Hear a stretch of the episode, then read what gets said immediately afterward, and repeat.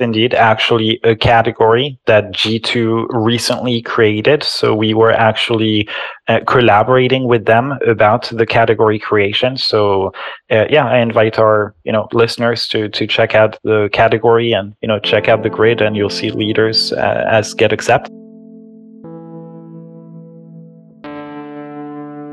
We all strive for more nowadays more traffic, more revenue, more growth. In this never ending battle for more, it's easy to forget what's important. So, what is important? Building real relationships with real humans and trying to be better each day without caring quite so much about getting more. After all, by building real and meaningful relationships, you'll have way more than you ever need. The SaaS SEO Show is a platform for meaningful connections and honest conversations with people who are real, hardworking practitioners and high performers in the SaaS industry.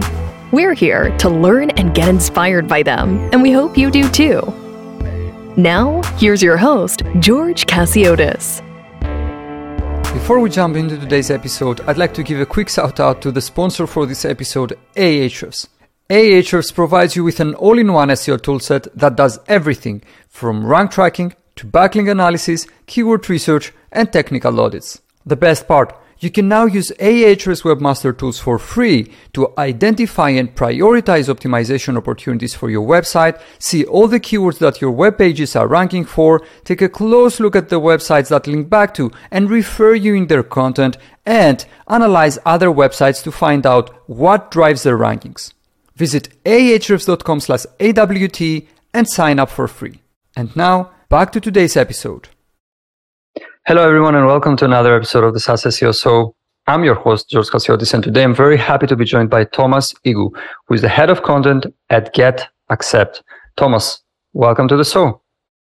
Thank you for having me, George. So, before we get started, as we do with every guest here at the SaaS SEO, so could you please share a couple of things about you and your background? Yeah, sure. Um, I think the uh, well, the thing about me that gets the most intrigue every time, uh, from a personal perspective, is that I have five kids. um, I am French. I lived in the US my whole uh, teenage years, and I've now been living in Stockholm for 13 years, and I've been uh, at GetAccept for about a year and a half. Okay, I think that pretty summarizes everything uh, yeah. your, your, whole journey. Uh, so what is GetAccept uh, who who's using the product and who gets the most value? Yeah so GetAccept is what we call a digital sales room platform and i think we'll go a bit more into uh, dsr as the acronym when we talk a bit more about category creation. But uh, what the platform does is it helps salespeople to win more deals by creating the best virtual buying and selling experience from uh, sales qualified leads to uh, customer.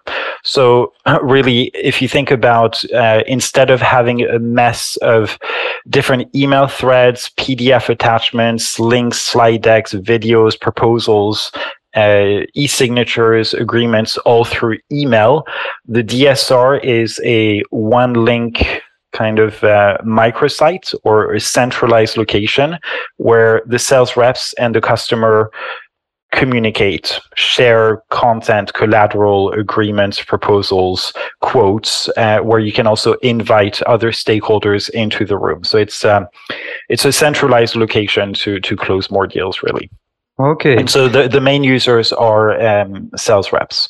Okay, that makes sense. Uh, I have two questions here. The first is uh, like it sounds to me with all these different use cases that um, or to, to put it differently i will i will start with my second question would yeah. you say then that what you do um, the fact that you touch on so many different use cases would you say that this is category creation uh, it's, it's a new category because you also ma- mentioned digital uh, sales room, which I saw is a category that exists. I didn't know that it exists in, in G2. And I would like to hear your thoughts on that. Yeah, I mean, it's a category creation in two sense. So, one, uh, because it is indeed actually a category that G2 recently created. So we were actually uh, collaborating with them about the category creation. So uh, yeah, I invite our you know listeners to to check out the category and you know check out the grid, and you'll see leaders uh, as GetAccept. Um, but it's also a category creation from a product perspective because it's not something that really existed in the market previously. So what we do has a combination of many features that you can find uh, in other categories. So of course, for example, ourselves for a long time before the DSR category existed, we found ourselves in multiple different categories because we provide e-signature. So we were competing with the PandaDocs and DocuSigns as an e-signature solution. But then when our customers got the product, they saw we could do a lot more. So we were also in proposal management or contract management and video and chat because we offer a lot of tools to personalize the experience between the reps and the buyers. So you have a chat function, you have a video function when you send your proposal and these kind of things. So uh, I think what the DSR category does is it kind of streamlines or centralizes this kind of new feature or kind of yeah new solution into one category which makes it much easier for us because when we were talking about our solution before people thought it was a lot of different solutions. So you could get either the video and chat or this and that. They didn't really grasp that it was one kind of centralized solution, everything into one. I would like to dive a bit deeper into that, if you don't mind, and ask for people who, you know, may listening and may be interested in creating a new category in G2 because it would make things easier for them.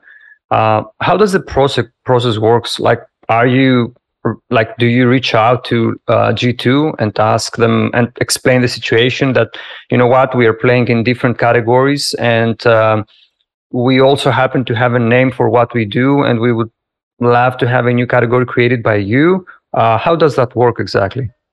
Yeah i mean it, it goes uh, a bit above my paycheck as well. I mean it's um, it's a lot of networking to be fairly honest. Our founders who went through the y combinator in in silicon valley have you know a lot of connections. And when it comes so it's it's networking connections you know using your network really.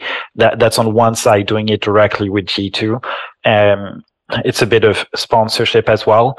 Um, then there's also the fact of when it comes to the name of the category in itself we actually didn't even know what it was going to be called until it was officially released by G2 because there are uh, so Gartner has also done a research paper on digital uh, sales rooms even before the category was announced by uh, G2 and there's you know different um, companies who call it different things. So we call it digital sales room. Thankfully, G2 went with that option for the category, but there's also deal room, virtual sales room. So even from a naming perspective, which has huge impact on keyword research and SEO later on, we kind of, you know, had to wait before we went full on with our content creation because we didn't know which road it would take. Um, so even that was quite interesting as well, like the waiting game of, you know, which one will it be.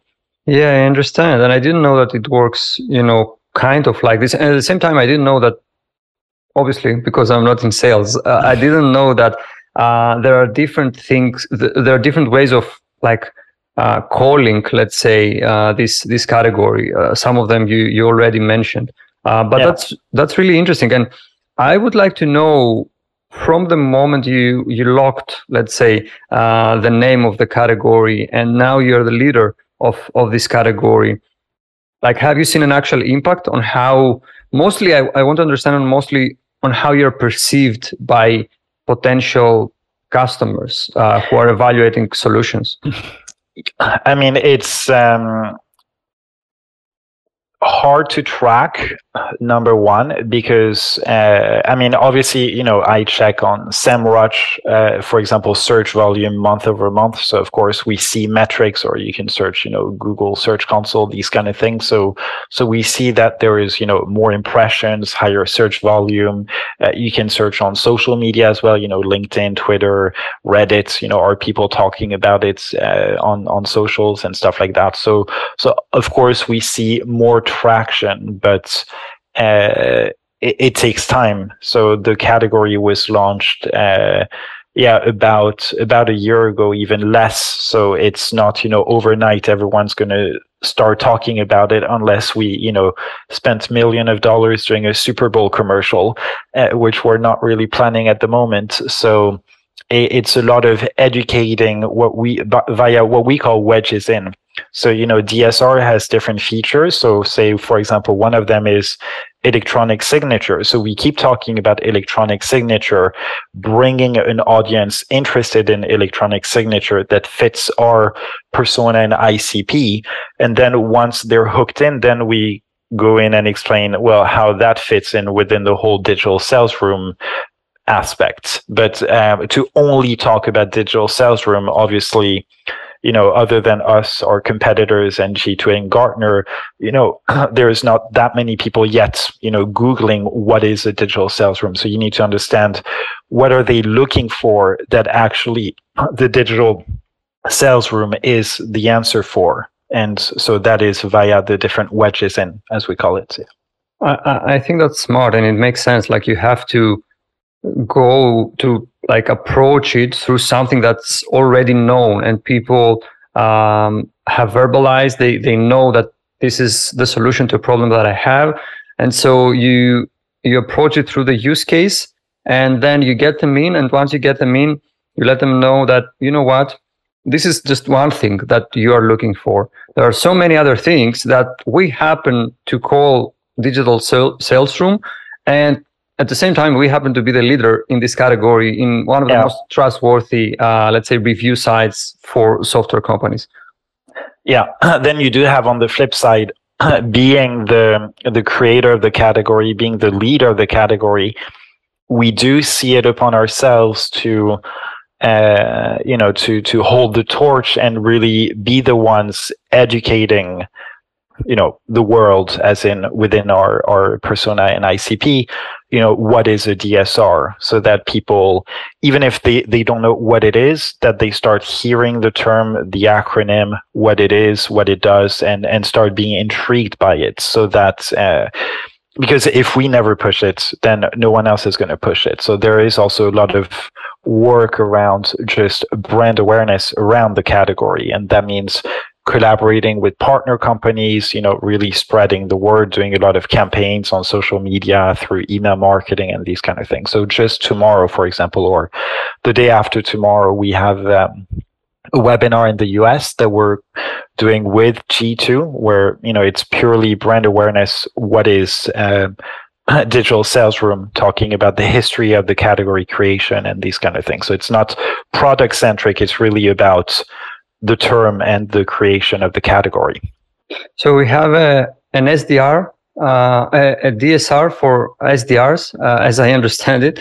And my, you know, just to correct you there very quickly, it's actually more for AEs than SDRs. Okay. So the, the the digital sales room really starts from once you've identified a prospect and you're gonna have you know a first meeting. So usually it's you kind of open the digital sales room after the SDR has done the discovery call and is handing it over to the account executive. Okay. And okay, then it's so it's it really aligns with the AE sales process. So it's from his first or her first interaction with a, a prospect all the way to closing the deal. So DSR for AEs, uh, let's say, let's change yeah. it. Um, I always thought, and I would like to hear your thoughts on that, that salespeople uh, as an audience is a very tough audience to to sell to.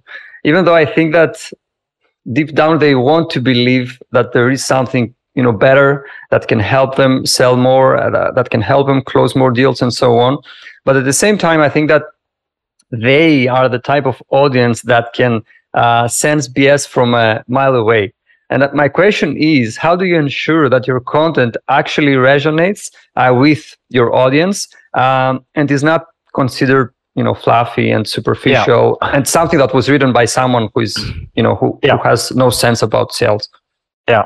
Well, I mean, there's a, a couple of things to to kind of answer on that is, uh, and fr- from a personal perspective, I actually think being in the SaaS industry, it's much easier for me to you know to work in a company where i'm either selling to marketeers or sales uh, only because there is a lot of personal experience i could bring to in my content. Whereas if i worked for a company that was say in you know cyber security or those kind of things i have no idea about it security. You know today we get a slack message that we need to update our Apple computers because there was a security breach and I need to ask how do I do that because completely ignorant on that. But uh, I think you need to exactly you need to resonate with your audience and I mean, I'm not in sales, but I did work in sales earlier in my career. So I do have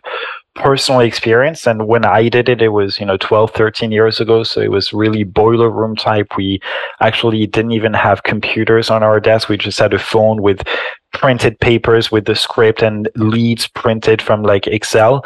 Uh, so i can definitely relate to the change today where there are so many tools available to you know automate and facilitate um, you know a daily salesperson's life. But then also the other part is i mean we are a sales company. You know the biggest department in the company is the sales team. So we have so many resources available to utilize in-house to resonate with our audience. And we do that all the time.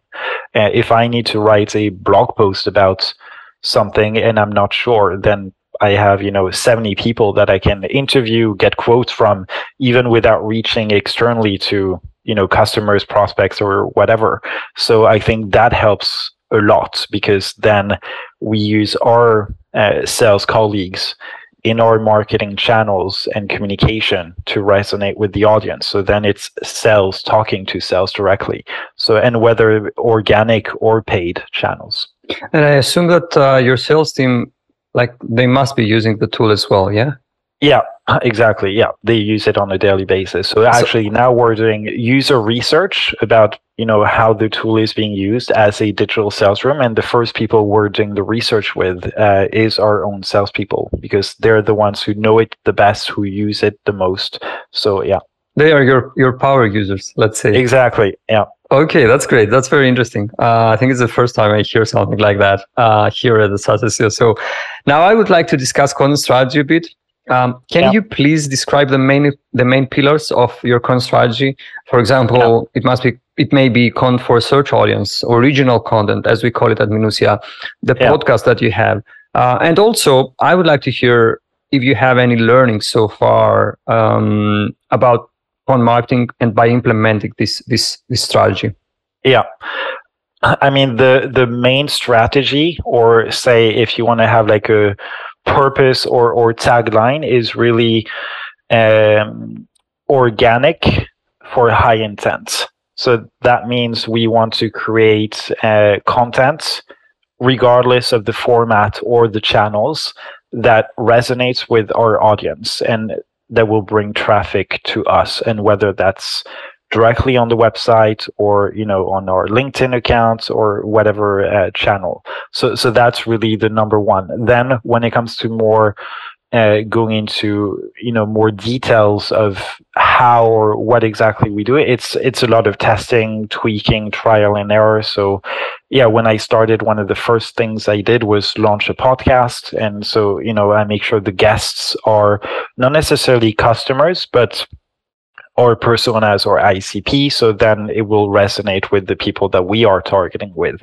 Um, but yeah, the blog, I mean, we're constantly um, trying to to work on, I mean, repurposing, you know, uh, content from webinars or or podcast webinars is another big uh, kind of uh, thing that we do quite often trying to do events as well. So we sponsor events, we organize ourselves events. Um, so yeah, I mean, there's a lot of different channels, you know, email marketing, these kind of things. But I think many people already know these channels. It's just testing them, tweaking them, seeing what works best for you. Some people, you know, want to be really funny. Some people want to be very educational. You can be a big, a bit of a mix. You can, yeah.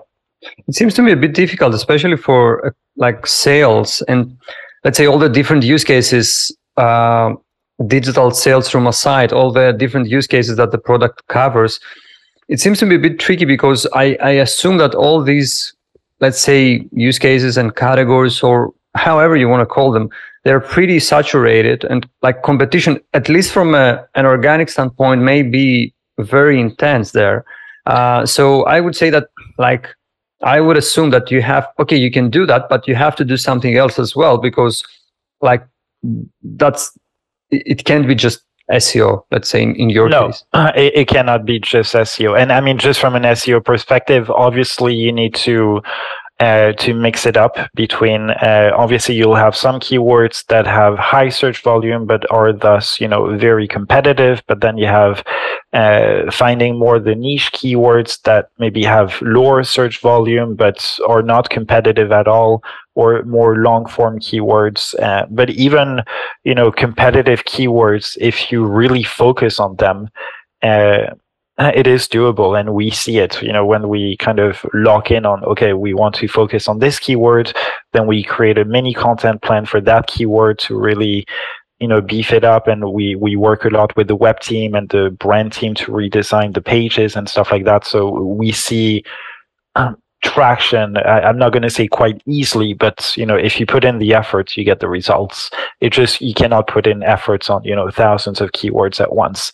Um, but it's also we're doing a lot of work on that right now. So we're migrating to cms to kind of restructure the the site architecture and and these kind of things. So it's uh, it's because it's also you know keyword is one thing. You have more technical seo from the web perspective that also has a high impact. Um, but yeah i mean and then you have a lot of other channels just working with partners. I think it's something that everyone could do a lot more because you can, you know, hammer, you know, your database or your kind of email list as much as you want. But I think collaboration with companies that kind of target similar audiences but are not direct competitors, that's one thing that a, a lot of people should do a lot more. Uh, yeah, I agree. Uh, I don't want to give away too much. I, I, hope our competitors don't listen to this episode, but uh, we have like double, triple down on uh, partnerships and con-, con, collaborations and you know everything in that spectrum. And the results are just you know astonishing. Uh, I, I really do think that finding ways to collaborate with other companies at the same eh, like at the end of the day you want the same things to the same thing. The main objective is to grow. Uh, it's it's one of the smartest decisions you can make, and at the same time, it's I would say it's it's cost efficient as well. Like yeah. it, does, it doesn't cost the same as like running paid ads or anything no. of that sort. So I, I, agree with you on that. I mean, you, you have content syndication platforms where, of course, you need to pay to be part of, but then you can always find mutually beneficial you know companies to collaborate with where you know it will cost you nothing uh, it will be you know they write a blog post for you you write a blog post for them can be as simple as that or it could be a lot more doing you know webinars together uh, email newsletters cross collaboration these kind of things so i mean it's just to be as flexible and open minded as possible and yeah. make sure, making sure you're targeting companies that will have a relevant audience for you. Yeah, there has to be an audience overlap, obviously. Yeah. Um, now, I would like to to focus on the con that you have on the website and uh, ask something that I, I, would like the answer, you know, m- myself first of all, uh, to to know how how you approach it. Uh, on your website, you have four different content hubs. One of them sales ena- enablement hub, and my question is, how do you decide what content will go in each hub and what content will go in your blog or you know, yeah. any other section of the website? It's, um, I mean, I can give you the direct answer of why and how we have these four hubs. Uh, so three of them, um, pre-existed before I started at GetAccept. So it's more uh, you can kind of see them more as an evolution of our of our solution or platform. So sales enablement, because when we started, that's what we categorize ourselves as. GetAccept is a sales enablement platform. Uh, remote selling, because that was niching down a bit more, and also with the whole pandemic situation, it was a good keyword to rank on because everyone was working remotely, and actually that hub is ranking very well. Uh, it's on page one of Google. Um, and then we have um, the electronic signature, which was more niched, and it's what we see kind of our most popular feature in the past couple of years from a customer perspective. A lot of people are finding us via e-signature. And then the digital sales room hub is the one that we created last. We created it last summer. Um, so that's how these four happened.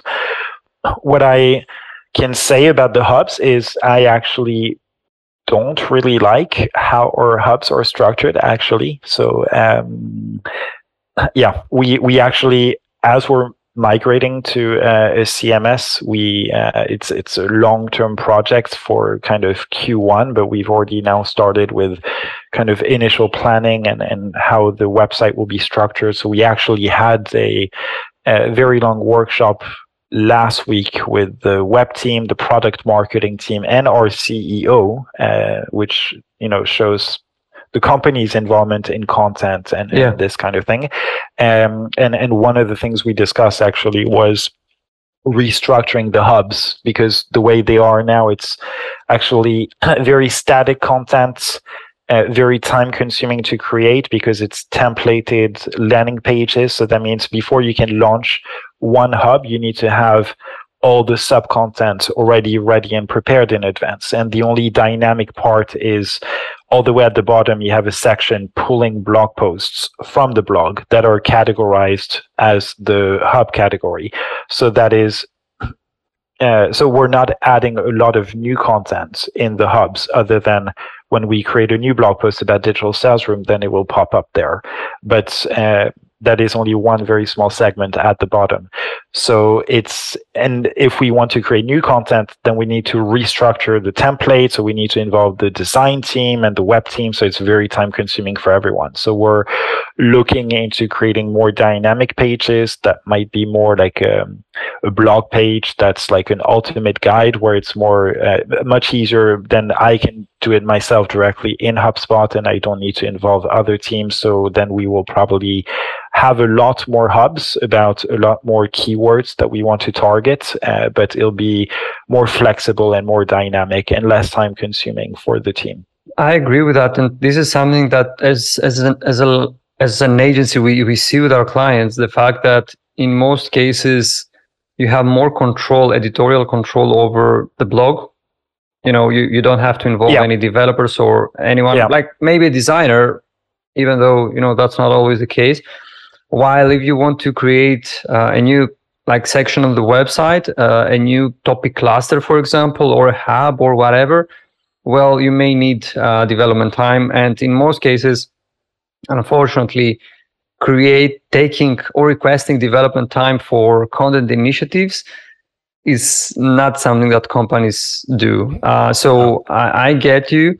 And, you know, shameless plug, but uh, you should check out uh, a case study that we published I don't know, a couple of months ago on a hub that we that we built on product launch. You know, the topic, the general topic was product launch. Yeah. A hub that we did on um, Viral Loops, which is a, a, a client of ours, uh, and the results were just astonishing. Uh, yeah. No hardcore design or anything, um, just very good execution um, on both sides, and you know it's it's one of the main drivers of of traffic for the website right now it's yeah. it's going tremendously well but of course the yeah. thing is that you know content creation is is one thing um, and we pay too much attention to to content creation but we often forget content promotion and making sure that the content we create is distributed and i would yeah. like to know what you and your team does like on a con promotion level uh, how does your con distribution plan change, for example, based on the con format?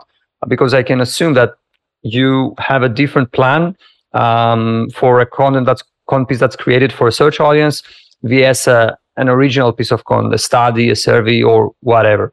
Um, yeah. yeah. yeah, it's. Um, I mean, again, there also you have different layers because I think there's uh, a lot of different terms that people kind of interchange but actually mean different things. So you have you know promotion or distribution or repurposing but then they don't necessarily mean the same thing. I mean if i if i create a blog post i want to promote it. That's one thing. Basically it means i want to drive traffic to that blog post. If i want to repurpose it it's different basically means i want to cut it up use you know a small part of the blog post and create a series of linkedin posts. But then the goal there is not necessarily to drive traffic back to the blog post. It's more to showcase that same thought leadership i showcase in the blog post but showcase it on linkedin and you know on linkedin you know the less links you put the better so it's even better not to put a link back to the blog post so it's also first off it's different things. Repurposing, it means uh, you have one piece of content and you use it on different channels, but you're not redirecting traffic back to the original source necessarily.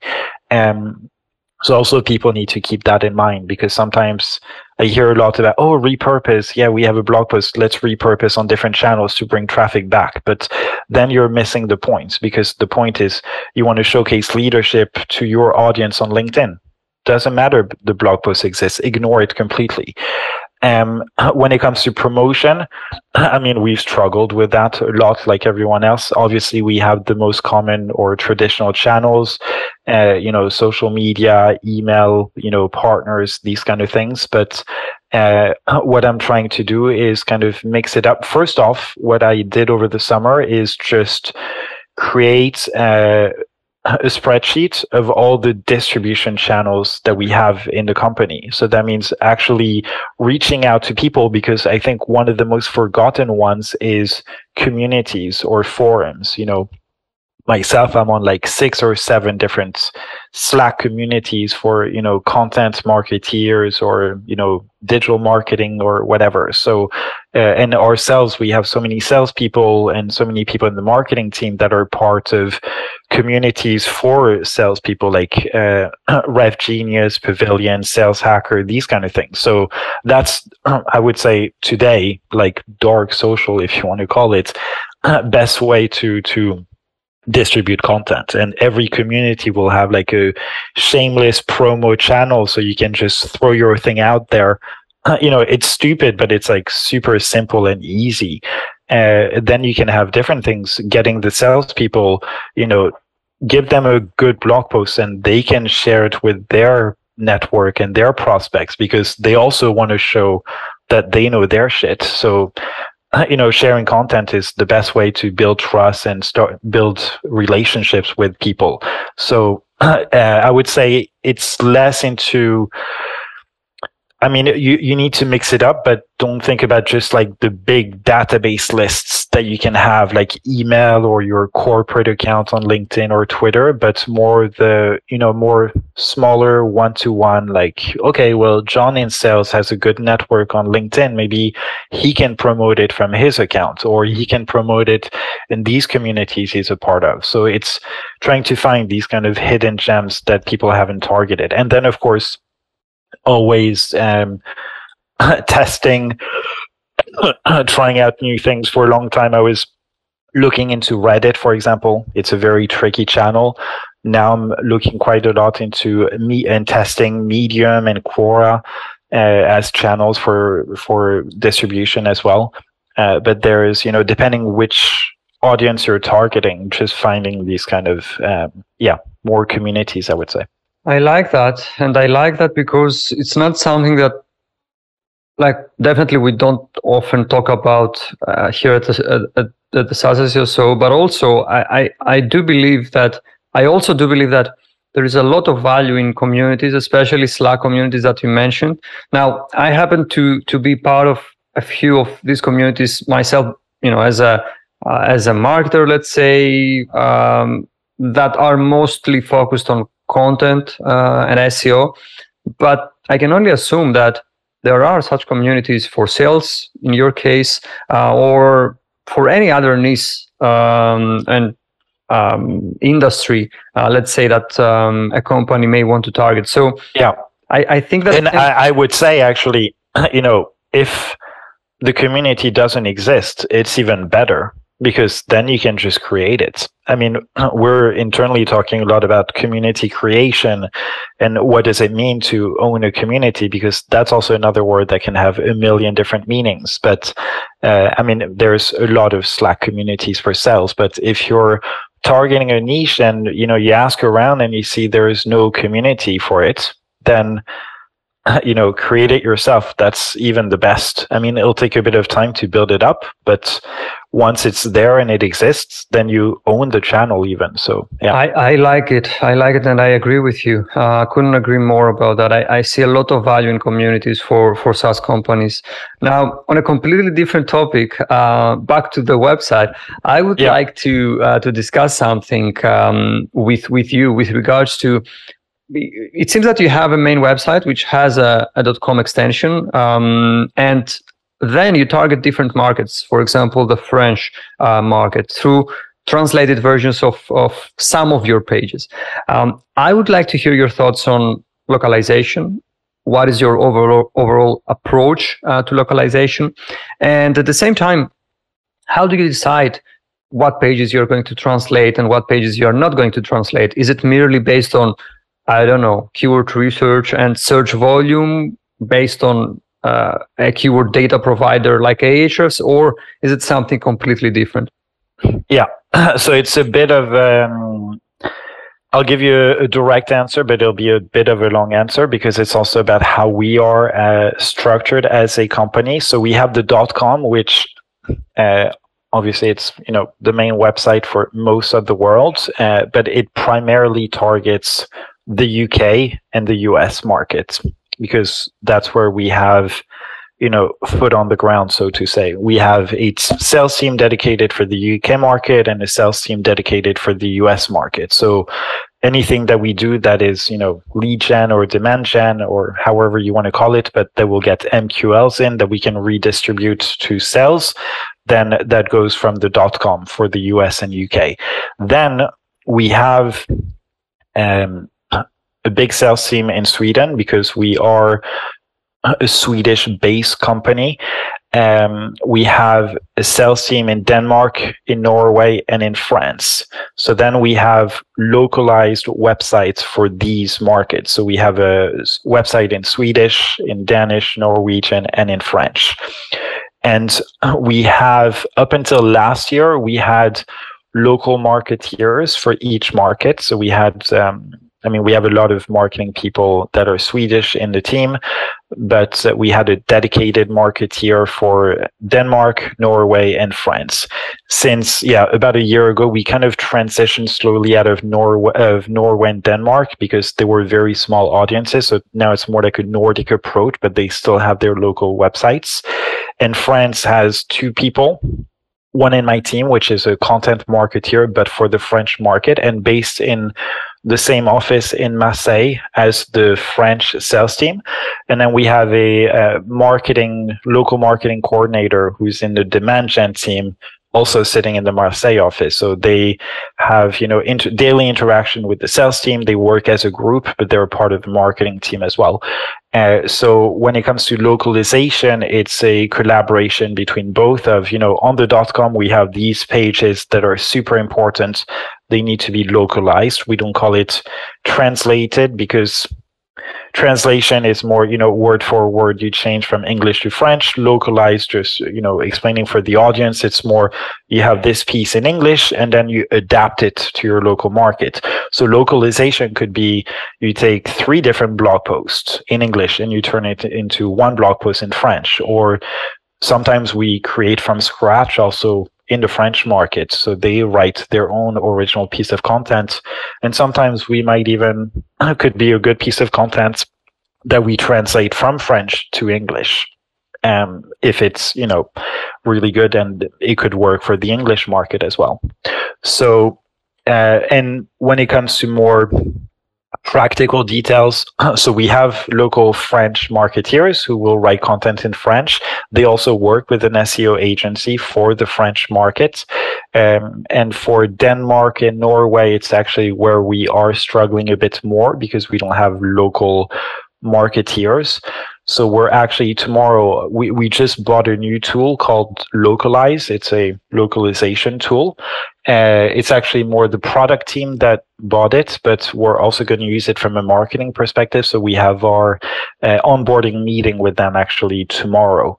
Uh, so I haven't used it yet. I don't know how it works and these kind of things, but now we'll be able to uh, do more local content for Norway and Denmark and even use it for the French and English market as well to be honest, I expect it's uh, like a, a, more basic answer, let's say. But yeah. this, this, sounds like a very sophisticated way of structuring teams. We have this uh, here; they are based on the location, and they like this is like well done. Uh, yeah, I mean, uh, I, am not going to lie; it's a, it's a struggle when we have um, you know very important pages, say like our product pages or these kind of things, where you know before we used to we had this notion or idea that everything had to be ready at once at the same time. So if we're going to do the new product pages, they need to be launched in every market at once because we also felt, you know, if we have the new product page in English, then the Swedish and French and Danish and Norwegian sales teams will be jealous if they don't have them ready.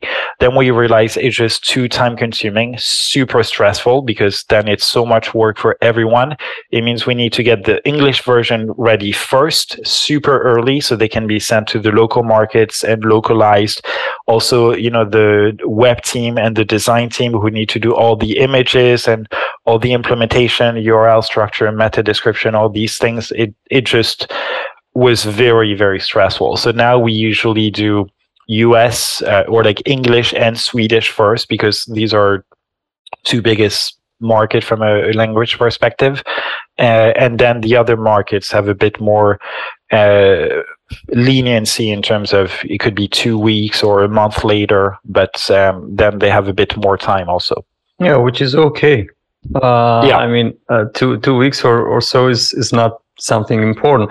So no, uh, as as we are running out of time, I, w- I would like yeah. to hear uh, you know a couple more questions before we start wrapping things up. The first yeah. one would be you have vast experience when it comes to uh, content and um, since you are at a SaaS company that grows pretty rapidly, I would like to know what do you think the future holds for SaaS content and um, SEO?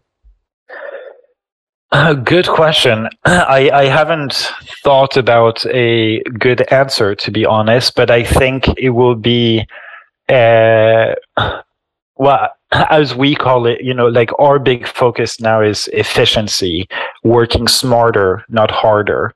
Uh, so you can kind of take it however you want, but uh, it means uh, really focusing on on the basics first. You know, so a few mistakes I made when I started GetAccept is I didn't do a content audit straight away. I waited like nine months before I did it, which was really stupid to be honest. But once I did it, it was super helpful. Uh, we had a very long project from day one that I started, which took a year, was to redo our personas, which were pretty old and outdated since the product had ev- evolved. So uh, these kind of basic things having a content audit especially if you're running a content team or you know a website that's been running for a while we had like over you know 300 blog posts just in english for example and then you have all the local market sites and all the product pages customer testimonials you know these kind of things. So it's um yeah kind of use the resources you have work with partners collaboration no need to kind of like throw money into sponsor the biggest event and this and that but really uh, focus on on what will bring results but also keep time to to test new things try out stuff you know launch a podcast if you don't have one do it for six months. You can do it in a fast and cheap way as well and if it doesn't work drop it or tweak it but yeah Okay, okay, that makes sense, and I would like to like to take a snippet snippet of your uh, answer, especially for content audits, and share it with prospects and uh, clients so that they can yeah. understand that these things are really important, especially yeah. when you have a an existing content inventory.